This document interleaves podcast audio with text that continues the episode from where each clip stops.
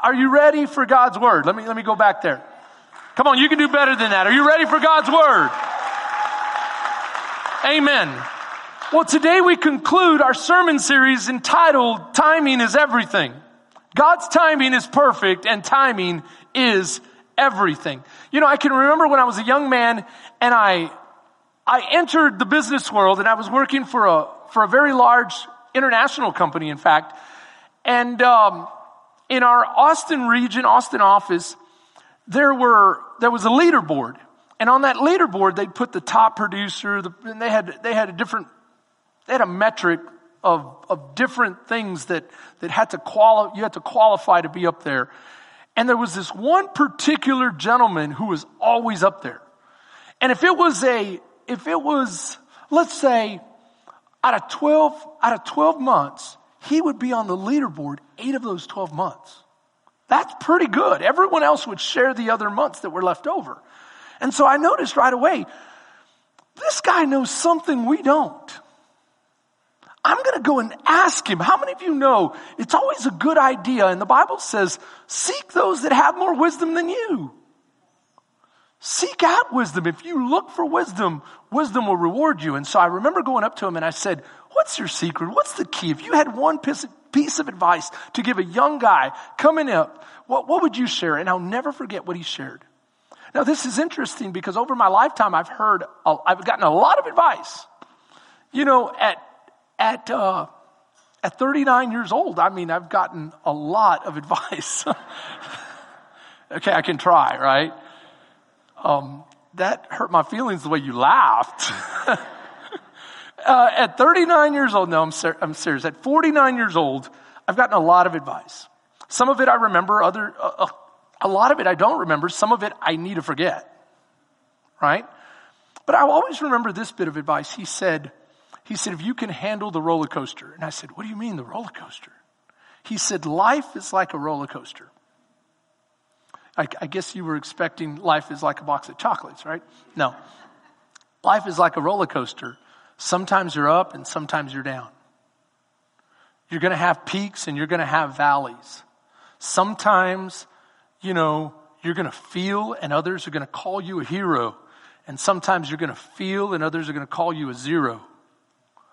But I need you to understand something. I need you to understand that a wise man once put it this way.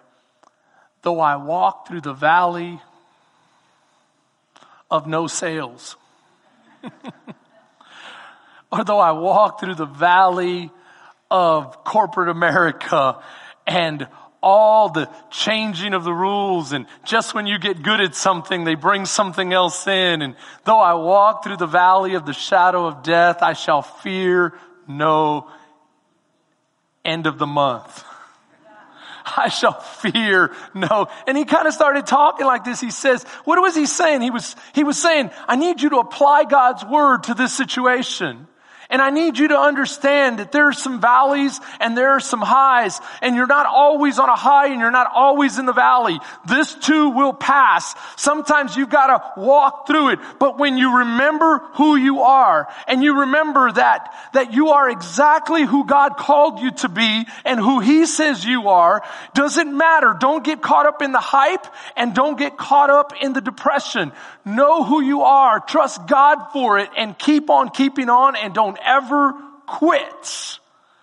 And you know what? That was good advice because the one thing I have learned is that it's easy to lose it up here and to party too much and it's easy to lose it down here and to believe that the sky is falling, that nothing good will ever happen and to down talk yourself to the point that you remain down there longer than you should. Come on. Uh, uh, uh, is anyone hearing me today? So I want to share with you my title of today's message. Jesus is easy. Come on. Cause I'm easy. Easy like, Jesus is easy like Sunday morning. But the world is hard. So don't you dare quit. What do I mean by that? I mean when you're walking with Christ and you're on the mountaintop it feels like you could soar forever. But if you want to get to the next mountaintop, I need you to hear my heart on this. If you want to get from the next mountaintop, and, and the Lord says, I want to take you from glory to glory. Whose glory? His glory. And so he says, I want to take you from glory to glory. You're going to have to go through the valley to get to the next mountaintop. See, I like the way David Crowder put it. Everyone wants to go to heaven, but no one wants to Come on now. Everyone wants to go to heaven, but no one wants to die. Someone's saying right now, but pastor, couldn't I just take a Holy Spirit uh, helicopter from this mountaintop to that mountaintop? If that's what Jesus determines, if that's what God determines, but for the most of, for most of us, He's going to take us through the valley. Amen. I want to remind you of something. Lazarus was Jesus' friend. He used to have him over at his house to eat. They used to know each other intimately. Now let me ask you something. Do you suppose Lazarus might have been around when he fed the 5,000? When he made the lame walk and the blind see? When he restored, uh, you know, someone who was on their sick bed. Do you suppose he saw that? But let me ask you this. What if Jesus wanted to introduce himself as the one who raised the dead to Lazarus in a personal way? If Jesus wanted to say to Lazarus, Lazarus, you've seen a lot of things and you've been around me for a lot of miracles, but now I want you to experience it in a personal way. I'm not just the one that makes the blind see and the lame walk and the sick get better. I'm the one that raises the dead and I want you to know that. Oh, come on. Does anyone see where I'm going with this? If Jesus said, I want you to know me as the one who raises the dead, you might go, have, it on him. right? You gotta die first. See, everybody wants to experience the miracle, but do you want to go through the valley? Do you want to go through the valley? The truth is, Sometimes you're going to have problems. Jesus said, in this world you will have trouble. You will have problems. But take heart, I have overcome the world. I've overcome the world. You can hang on to my hand. He didn't say, and though you walk through the valley of the shadow of death, freak out. And though you walk through a hard time, I mean, start flipping out, blaming people, get mad at your husband, get throw your wife under the bus, get upset with your pastor and say, you should have taught me better. You should have read God's word is what I'm going to say. Amen. He says, and though I walk through the valley of the shadow of death, I know thou art with me. What does it mean, thou art with me? It means Jesus said, I'm going to leave you a helper. I don't leave you as orphans. I don't want your heart to be troubled. I'm going to leave with you my Holy Spirit. And my Holy Spirit is going to seal you until the day that I call you home.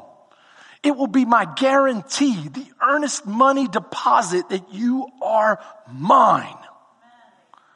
He goes on to say this, my Holy Spirit will guard you in that valley, in the tough times that this world comes at you with. He'll guard you with peace and joy. Do you realize that peace and joy are two sides of the same coin? The coin is the deposit that Jesus Christ put in you when he sent you, he sent his Holy Spirit to reside within you. And regardless of what happens, Though the earth quake and the mountains shake, I shall fear not, for thou art with me, Lord. You are with me and you guard my heart. Someone hear what I'm saying here? This is why James could confidently give this advice in James chapter 1 verse 2. This is one of my favorite verses, but this is hard. Someone look at this with me and admit this is hard. It's hard to have this attitude when you're being tested. When you're going through the fire of affliction, when you're under the press and, and you're being pressured, but listen to what James says, consider it pure joy. My brothers and sisters, consider it pure joy. Now I want you to notice there's not much wiggle room there, is there? Does he say, if you want to, consider it pure joy? If it lines up with your circumstance, consider it pure joy. No, he gives a directive. You know what I find interesting? That today, so many Christians read the Bible and, and have it all wrong from the standpoint, if it makes sense to me, if it's convenient for me, we, we use, we, let me put it this way. I want to paint a picture for you. We read the Bible like I eat at Luby's cafeteria. I go to Luby's and I go through it. I pick just what I want. Ooh, I really like that. I really like that. And I get two desserts. Why do I get two desserts? It's called the sandwich approach. I eat one before the meal and I eat one after the meal. Anyone hearing me? Sometimes we read the Bible that way and we're like, yeah, I don't really like James's. Eh, let's skip over that. I, I want to concentrate on the good stuff. This is the good stuff. Because if you adopt the attitudes that the Bible tells you to, to adopt, it will change your life. And so this is what he says. He says, consider pure joy, brothers and sisters, whenever you face trials of many kinds.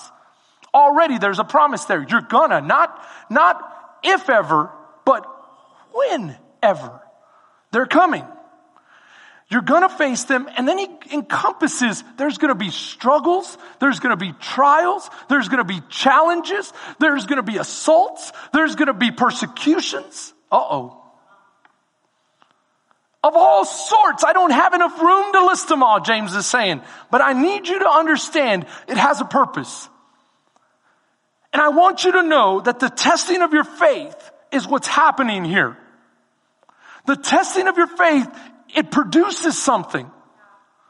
It produces, and if you're reading the King, the New King James Version, it says patience. If you're reading the NIV, it says perseverance. Same word. We'll talk about that in just a second. But the first point I want you to concentrate on, it produces perseverance. It's number two. Number one is, first and foremost, don't let anything steal your peace. You gotta walk in peace, whether you're up high or down low. It's what Jesus Christ gave you in His Holy Spirit. Peace. Do you remember when he was talking to his disciples in the book of John about him leaving and he says, don't let your hearts be troubled. And then he goes on to say, I'm going to leave you a helper. But he says something else in the middle of all of that. He says, my peace I leave with you. Do you realize that the Holy Spirit is the promise of that peace? the Holy Spirit is the promise of that peace. And then he goes on to say this. He says, Father, I'm going to pray for my disciples. I'm going to pray for the Christians throughout the world, throughout time.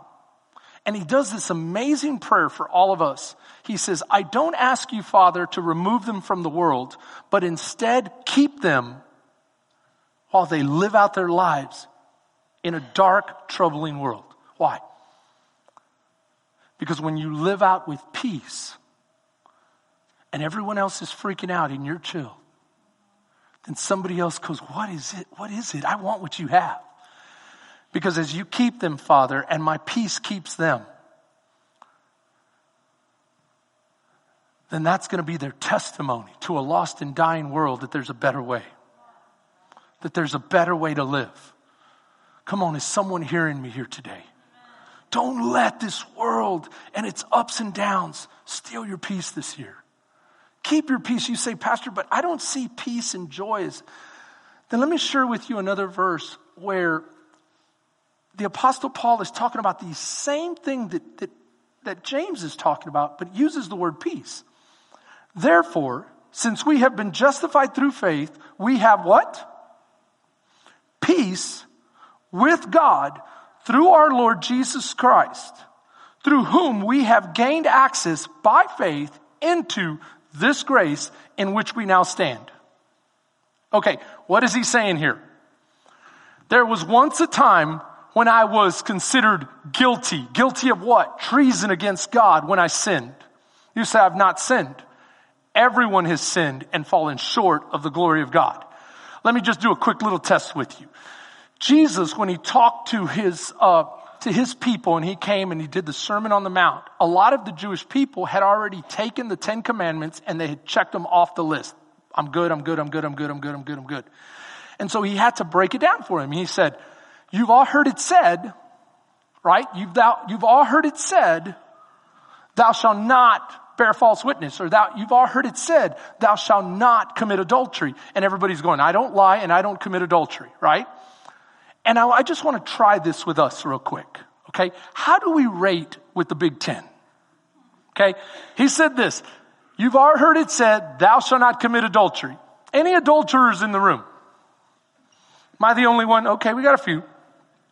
Let me break it down the way Jesus, somebody's going, oh my gosh, Martha, there's adulterers in this room. We came to the wrong church. Can, can I tell you what Jesus meant by it? He said this, you've all heard it said, thou shalt not commit adultery, but I tell you, as God in the flesh, if you look at a woman or a man or anyone and you lust in your heart, you've just committed adultery. Now let me ask the question, any adulterers in the room? Okay, we have some liars too. I see, I see where we're going here. Okay. He said, let your yes be yes and your no be no. Have you ever said yes to something but didn't fulfill it? Okay. Jesus said, if your yes is not yes and your no is not no, that's bearing false witness. He goes a step further. Any murderers in the room? He said, you've heard it said, thou shalt not commit murder. But I tell you, if you curse someone, you gossip them. You tear down their character. You've just murdered them before your Father in heaven. Anyone murder someone on the way to church when they cut you off? You know, every morning when you're going your way to work and you're driving late and they cut you off and you're like just murdering everybody, right? You stupid. So listen to what Jesus is saying. Where was I going with this? Justified. We were all guilty. See, you gotta get that in your heart. You were guilty because if you don't know you need a savior, you'll never reach out for one. And that's why the apostle Paul says, we've all sinned and fallen short of the glory of God. And the wages of sin is death. That means the payment we deserve is to die. Die where? To die separated from God. Separated from God means no love, no peace, no joy. That's called hell. Hell. For the wages of sin is death, but the gift of God is eternal life. The gift of God, this is what he's talking about here. Read it with me real slow. Through faith, we put our trust and said, I need a savior. Why do you think Jesus was so hard on the Pharisees and the teachers of the law? He was hard on them because they didn't recognize they needed a savior. And so he would hammer on them and hammer on them and hammer on. And somebody goes, man, Jesus was being so mean to them. He knew they were going to hell unless they realized I need a savior. I need a savior. And when you realize you need a savior and you put your faith in Jesus, listen, you were, you were moved from this side of the ledger to this side of the ledger. Any accountants in the room? This means you are now saved. You have the righteousness of Jesus Christ and it happened through faith. Through faith. Watch this. And now you're at peace with God. You're not an enemy of God. And that peace from the Holy Spirit resides in you. Okay, I went way beyond what I was supposed to. But I just feel someone needs to get salvation right. My sermon means nothing if you don't understand salvation. The Holy Spirit put that on my heart. So if we go a little over, I want you to be patient and at peace. Watch this. Through whom we gained access by faith into grace. For the wages of sin is death, but the gift of God is eternal life in Christ Jesus. How do you get that eternal life? It's a gift. A wage you earn, a gift you receive. For the wages of sin is death, but the gift, the gift of what? The gift of God's grace. It's something you don't deserve. You just receive it. How do you receive it? For by grace I have been saved through faith, not by works. This is the Bible speaking here. Listen to this. And so we boast in the hope of the glory of God. I'm going to put a bunch of things together, so I want you to keep looking at this verse. We boast in the glory of God. What does that mean? It means we had faith God transported us into sonship, daughtership, family, and now our glory is that we belong to Him and it's for His glory that He saved us. He saved us. And now we go faith, hope. What happens next? Love. Stay with me on that. I'll, I'll develop it in just a second. But let's get to verse three. Not only so, but we also glory in our sufferings. Okay, he says, your first thing to glory in is the fact that Jesus saved me by grace. The second thing to glory in is what? When we suffer, he's saying the exact same thing that, that James is saying. Consider it pure joy whenever you suffer, brothers and sisters. Now, what does Paul say? Paul highlights peace. But they're saying the same thing. Watch, read number three with verse three. Not only so, but we also glory in our sufferings because we know that suffering produces perseverance. James says what? That when we have joy in our sufferings, it produces what? Perseverance. They're saying the same thing. They're both pointing to the deposit of the Holy Spirit that guards you at any moment. In the high times and the low times in life, you have the Holy Spirit. And the most, the most beautiful gift he gives you is peace and joy. And the enemy is trying his best to steal your peace and joy. Trying his best to steal your peace and joy. Watch this. Verse three. It produces perseverance, perseverance, character, and character, hope. Can I tell you point number two is patience. You say, patience, Pastor. Now, I want to, I want to, I want to deal with a misnomer or, or misunderstanding. Many times we think patience is passive. Patience is not passive, it's active. How so? Let me explain it to you this way. Patience, let me read it to you, the, the definition. This is the Greek word. I'm not going to try to butcher it. But it's the capacity to hold out or to bear up in the face of difficulty. Another word for patience is endurance, fortitude, steadfastness, perseverance. It's the same word that God uses in Ephesus chapter 6 when he says what? Put on the full armor of God so that you may be able to stand and persist, persevere when the day of evil comes. It means that you'll be able to hold your ground, not give up ground, and slowly as a Spartan warrior, take a little bit more. It might be slow, but I'm moving. Where am I moving? I've been called heavenward in Christ Jesus. Not that I've already obtained all of it, or have already received the prize, or have already reached my goal, but one thing I do, remember last week? One thing I do, I let go of what is behind and I press on toward the goal, but it's gotta be patiently. Let me put it to you another way. How many of you, um, I once, I know it's hard to believe, actually it's not that hard. I think I still got a little physique. I, I used to work out one, once upon a time. Any guys work out in the room? Now, there are different ways you can do sets. And if you have a good trainer, if you have a good workout regimen, you're going to do different things, especially if you want to break through plateaus. Sometimes you do fast thrust sets, right? You go, but what do you call the set you do when you do it real slow and controlled? Anyone? Resistance training. Okay, so you just, you take it off the bar and you just slowly. It's not how fast you can do a set. It's how controlled. Which one's harder? The slow resistance, making sure you control every movement. What is it doing to your muscles? Do you hear me? Are you passively just saying, I'm just going to see if the muscles grow? I'll put it to you this way. Pastor Melissa got upset with me one time when we were walking. We were supposed to be exercising and I started talking ladies, I just want you to know some of us cannot do two things at once. And so the more I talk and the more excited I get, the slower I walk. Sooner or later, I'm just having a full blown conversation. I'm preaching to her. And she's like, it is so hard to walk so slow with you. Consider it pure joy, my sister. Amen.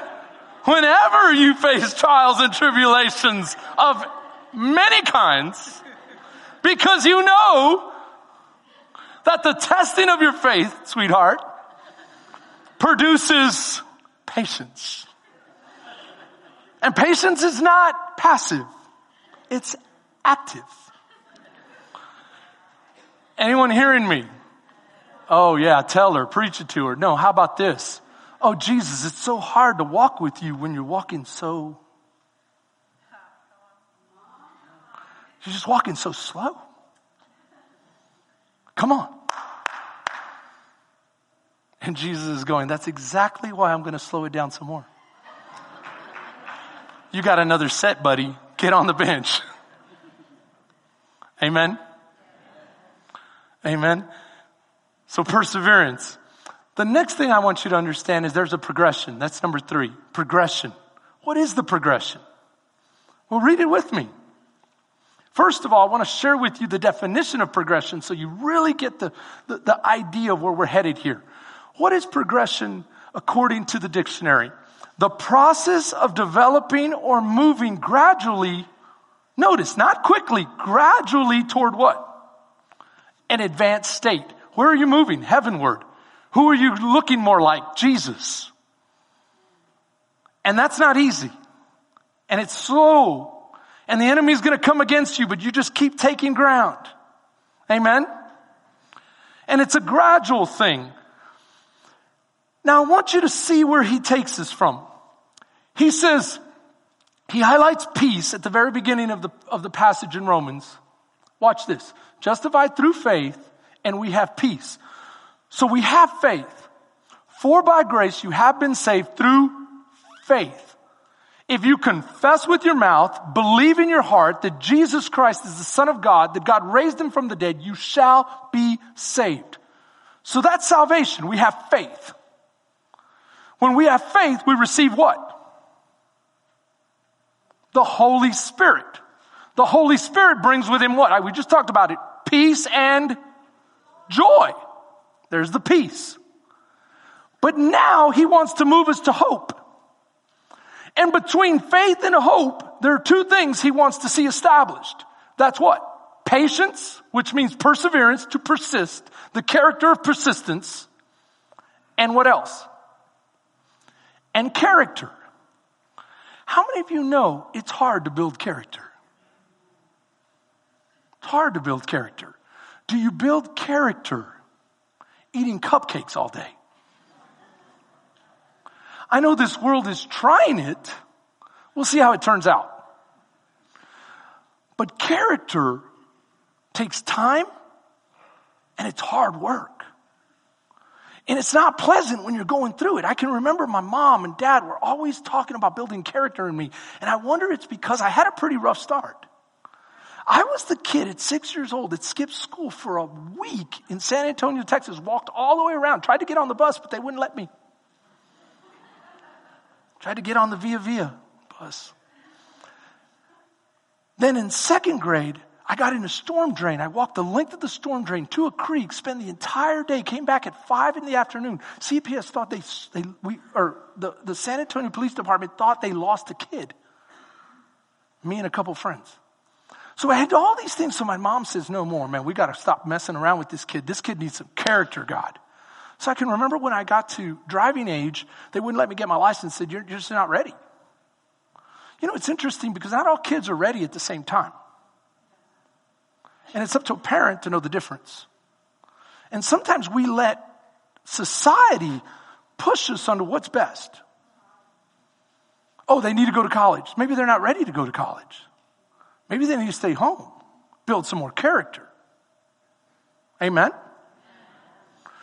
So they decide they're going to build some character in me through the car I drive. They gave me my very own Toyota Tercel that was like 20 years old. We affectionately called it, or it was referred to by my friends in college as white lightning. Because it was once white, it didn't go fast at all, and it was most, mostly rust. So, th- so this is what happened. My aunt got the car. She used it for four years of college, two years of grad school, gave it to her sister, four years of college, four years of medical school, gave it to her brother, four years of college, gave it to me. How many of you know I got the, the, sh- the short end of the stick? So I got this car. It's horrible. I'm like, mom, I can't be caught dead in this. It'll build your character. See, because we're sending you to university, and I'm sure there are going to be a lot of little kids out there that are going to have fancy cars, but I want you to have the confidence to drive up on that campus and to know who you are, regardless of what you drive, because what you drive doesn't define you, son. Oh yeah, it sounds great. As a kid, I'm going, well, I'm going to have to park this a mile off campus. I might as well not have a car.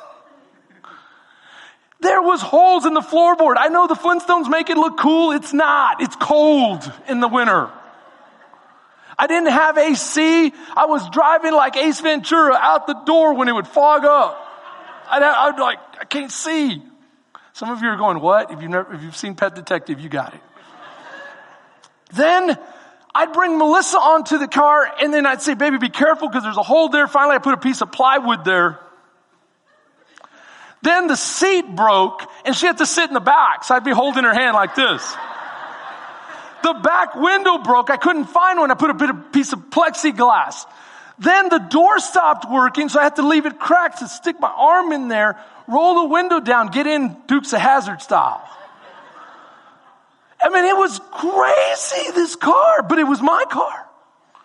And you'll never, met, you'll never guess what happened when my friends at Baylor found out I had that car.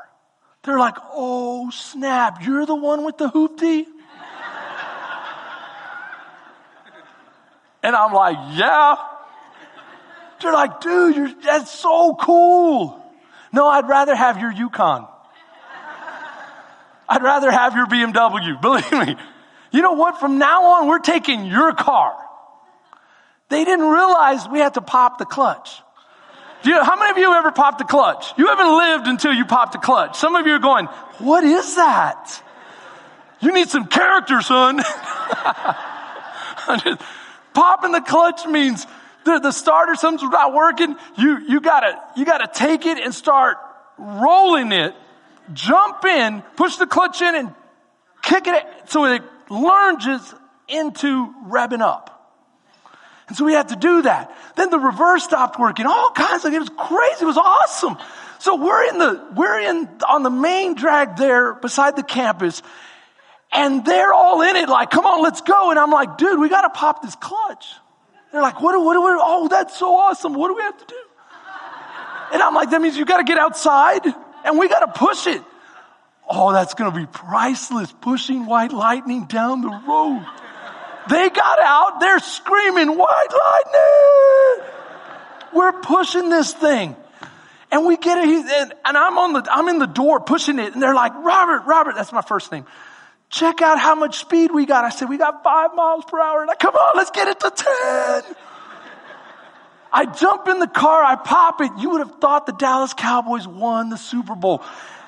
The whole street erupts going, no!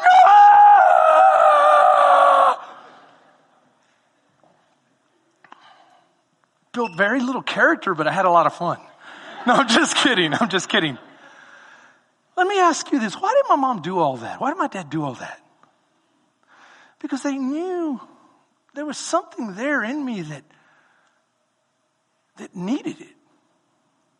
Come on, some of us as parents know our kids need to experience some hardship if they're gonna, but the, but the problem is, Pastor, is what hardship and how do we keep them from getting hurt? Because I want them to build character. I know it has to be hard, but I don't want them to be devastated or hurt beyond repair. But what if an awesome, almighty God was in charge? Oh.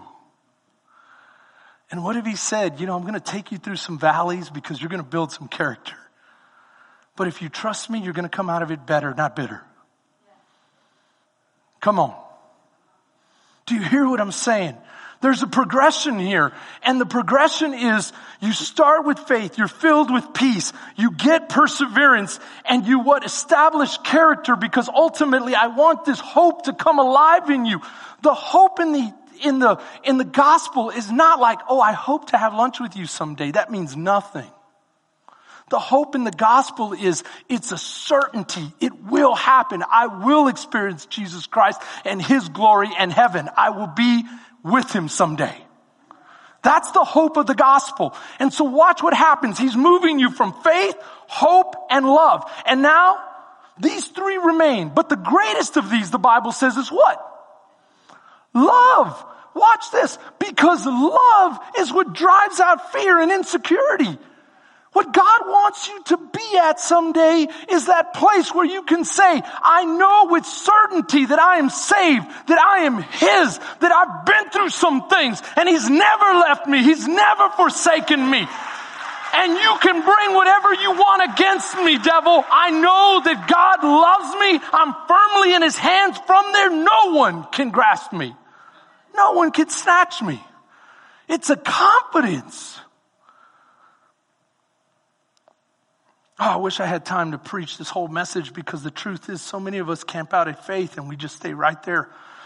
But true faith moves you to hope and love. Well, I know God's love. No, no, the kind of love that you are so convinced of, it changes the way you live. You live with so much confidence. Why? Because you have no fear. But thou art with me, Lord. All right, I'm about to be done. Number four prayer. Prayer. Listen to what James says. If you lack in one of these areas, you can ask God. And I want you to highlight what's there. I didn't highlight it, actually, I should have. He gives it generously and he finds no fault. When you start praying, the enemy's going to immediately tell you you're not worthy. Oh, God's not going to give it to you. You're not this. You're not that. You're not good enough. Can I tell you the ones that are good enough don't need God? It's like someone said to me, Pastor, I didn't go to church because I drank too much the night before. I said, You're the one that should have been there. Right?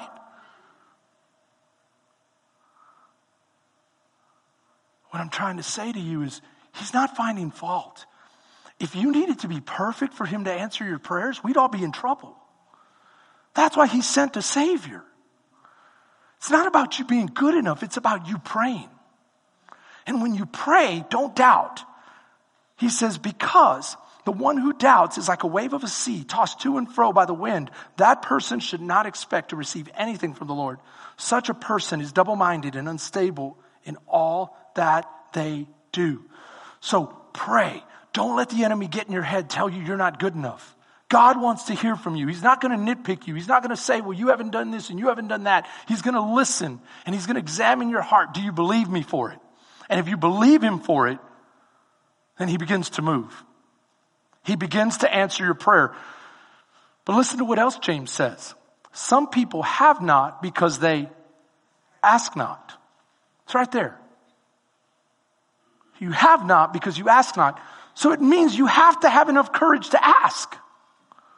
Press past the enemy telling you you're not good enough. Believe and God will begin to answer.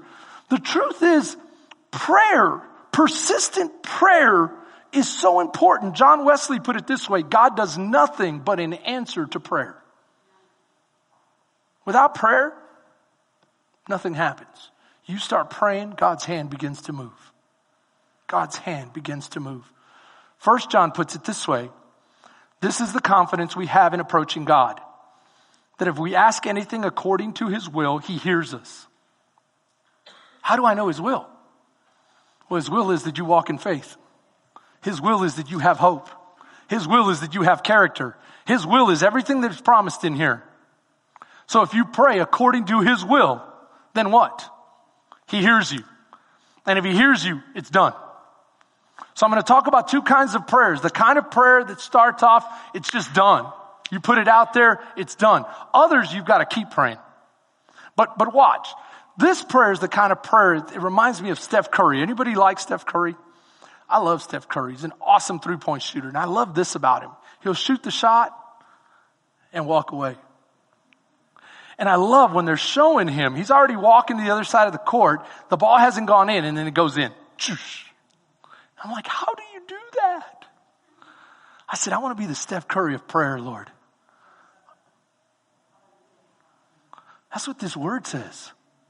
This is my confidence that if I ask according to his word for my family, it's done. It's done. Anyone hear me today? But sometimes God says, okay, I've shown you that it's done, but now I need you to build your character. See, you think Steph Curry just went out there and shot one time and made it? How many times did he persist in shooting to be good enough to do that? You go, do you mean I have to be good enough? No, you have to have the faith, the lifestyle built on faith to break through. You say, but show me in God's Word. All right, I'm going to show you in God's Word. In Luke chapter 9, Jesus shows three of his disciples his resurrected form. It's called the Mountain of Transfiguration. They see an amazing thing. When they come down from that amazing feat, their other disciples are arguing with the teachers of the law because someone has brought to them their child who is demon possessed and they cannot cast the demons out. Now, in verses before, when Jesus commissioned them out, they were driving out demons and they were excited, going, Oh my goodness, even the demons are subject to us. But something has changed because Jesus is showing them, Hey, I don't want you to get comfortable. I want to move you from glory to glory, mountaintop to mountaintop. There's more. I want you to come towards heaven, right? And so Jesus casts out the demon and they ask him, what happened, Lord? Why couldn't we do this? And he says, it requires prayer. And then he teaches them based on this, this parable. This is the parable he uses to highlight for them persistent prayer. Cause he said, certain breakthroughs only happen when you persist in prayer and you don't give up. Okay? This is what he says. Then Jesus said to them, suppose one of you has a friend right? And you go to that friend at midnight and you say to that friend, lend me some bread. But that friend yells out from inside, I'm asleep. My children are tucked in. Don't bother me. Can I put it to you in today's terms? Hey, David, do you have some, some bread? Patrick, do you have some bread? Pastor, go to Walmart. Jesus says, if you keep knocking.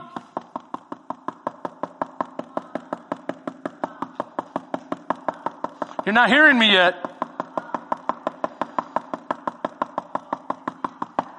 They're not hearing me.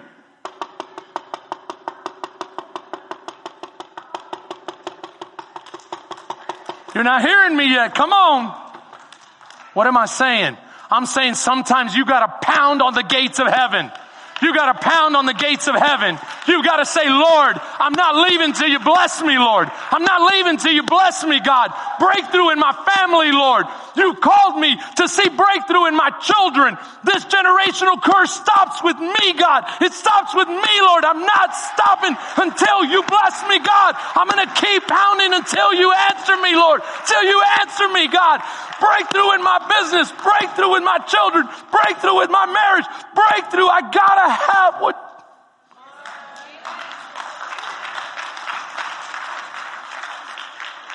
Do you hear me?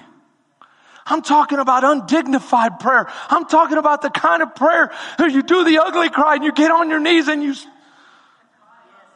and you say, I'm not having it anymore. I don't want to live mediocre. I don't want to be a half-hearted Christian. I need something to shake free in me, God. Do you hear what I'm saying to you? Not just, we didn't answer. I guess that's it.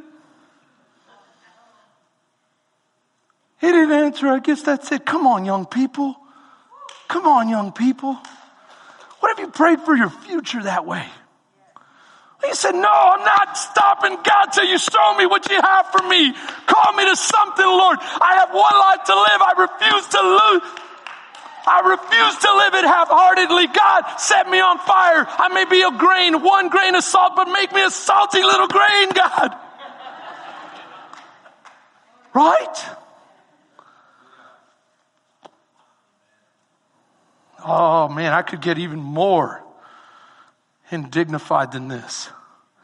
That's what he says. He says that friend will get up and empty the cupboards for you. Get out of here, dude. He says, I'm not that kind of friend. What is Jesus highlighting? If you can see it in the physical, I want you to consider it from the spiritual now. Jesus is saying, I never slumber. I don't sleep.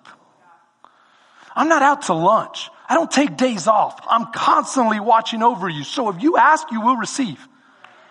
If you knock, it will be opened. That's what he's saying. So he highlights it one more way. He says there's a widow lady. He highlights the widow part because women in this culture have a lower status than the men. And she has to go before a judge who doesn't fear God and could care less about people. This is a, a, a bad judge. And she's wanting justice. The judge refuses to give it to her. You're a woman. I, I don't. He says, I tell you, because of her persistence, she just shows up. Come on, do I need to? No, stop. Your same reaction is what the judge is going to say. No, stop. This is what Jesus says. Because she wears him out. Now watch this. And the Lord said, listen to what the unjudged says. He's already told him what he says. He says, go, you've got justice. I'm going to do just like you asked.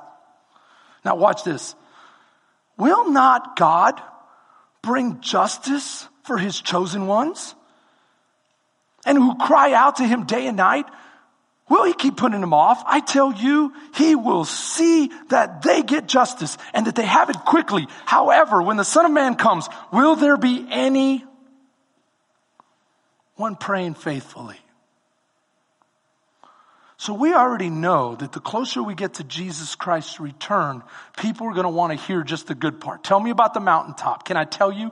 Everyone wants to go to heaven. No one wants to die. Everyone wants the miracle. No one wants to be the guy that dies to experience the miracle. Celebrate the good and the bad. Jesus is easy. This world is hard. Don't give up. He's building something in you. So this is where we stop. There's power in prayer. There's power in prayer. So Jesus teaches his disciples some breakthroughs, Mark 9, 29, only happen with persistent prayer. John Wesley put it this way. Give me a hundred preachers who fear nothing but sin and desire nothing but God. And I care not, I care not a straw about whether they be clergymen or laymen. Such alone will shake the gates of hell and set up the kingdom of God on earth. Because God does nothing except by prayer. Except by prayer.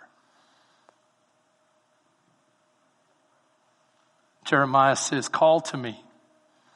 I will answer you. I will tell you great, unsearchable, unknowable things. So as you take your communion and we get ready to leave, I want to share something with you from my own experience. Um, you know, I'd gotten kind of comfortable. Things were going pretty easy. The last two years or year and a half, uh, Pastor Melissa and I and our family has been experiencing a lot of spiritual uh, warfare. Some things are, are, are somewhat bizarre, but a lot of discouragement, sleepless nights on certain nights, specifically when I have to minister or we have to minister. We feel um, anxiety and just badgering. It's all in your mind, in your heart, even physically. I woke up sick, I'm like, what is going on? Then the next weekend, Melissa woke up like, oh my goodness, what is happening? And just, I mean, I could go through just, it, it's become a very clear pattern. So I would appreciate your prayers, especially as we go into the weekend. Tonight will be, I'll sleep like a baby. Last night was tough. Tough. And, um, so how many of you know when you persist in prayer, sometimes your prayers digress?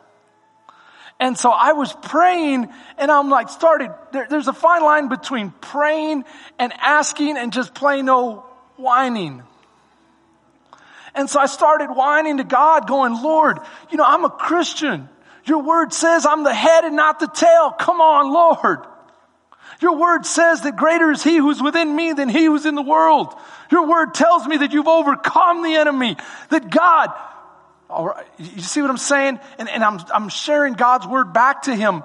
And then I said, and you're not doing anything, God. There needs to be consequence, Lord. When I pray, there needs to be a consequence against this dude.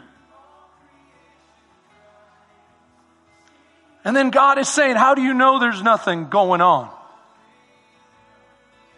Cause I don't see it. And he goes, I thought you preached that you don't have to see it to believe it. Yeah, but that was for them, Lord. Come on, anyone hearing me? And this is what the Lord told me. He said, even the enemy serves my purpose. I work all things for the good of those who love me and are called according to my purpose.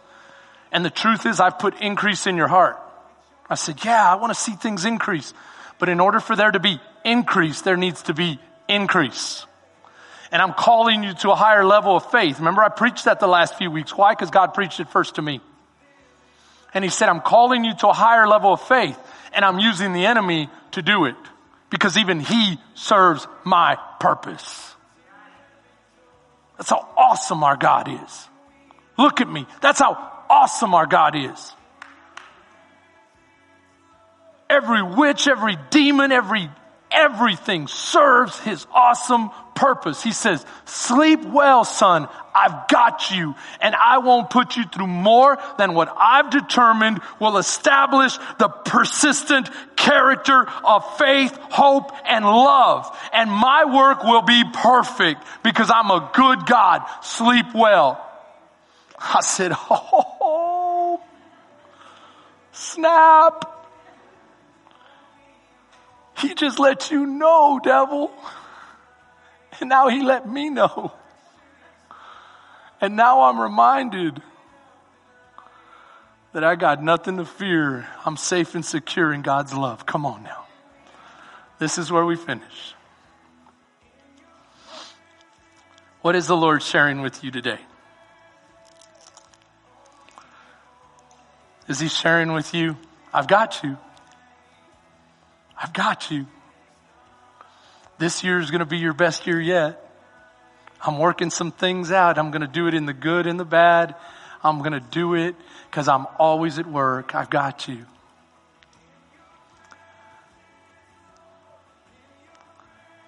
Lord Jesus, thank you for your gift. We know that this represents your body that was broken for us and your blood that was shed for us. And when we partake as a family, we remember your great work and look forward to your return. May you come quickly.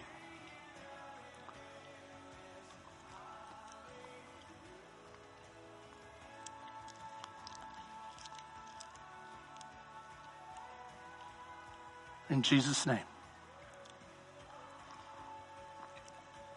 Thank you.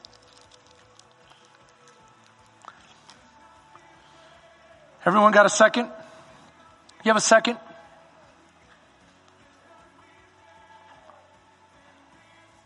Is there someone here that's never truly accepted the Lord?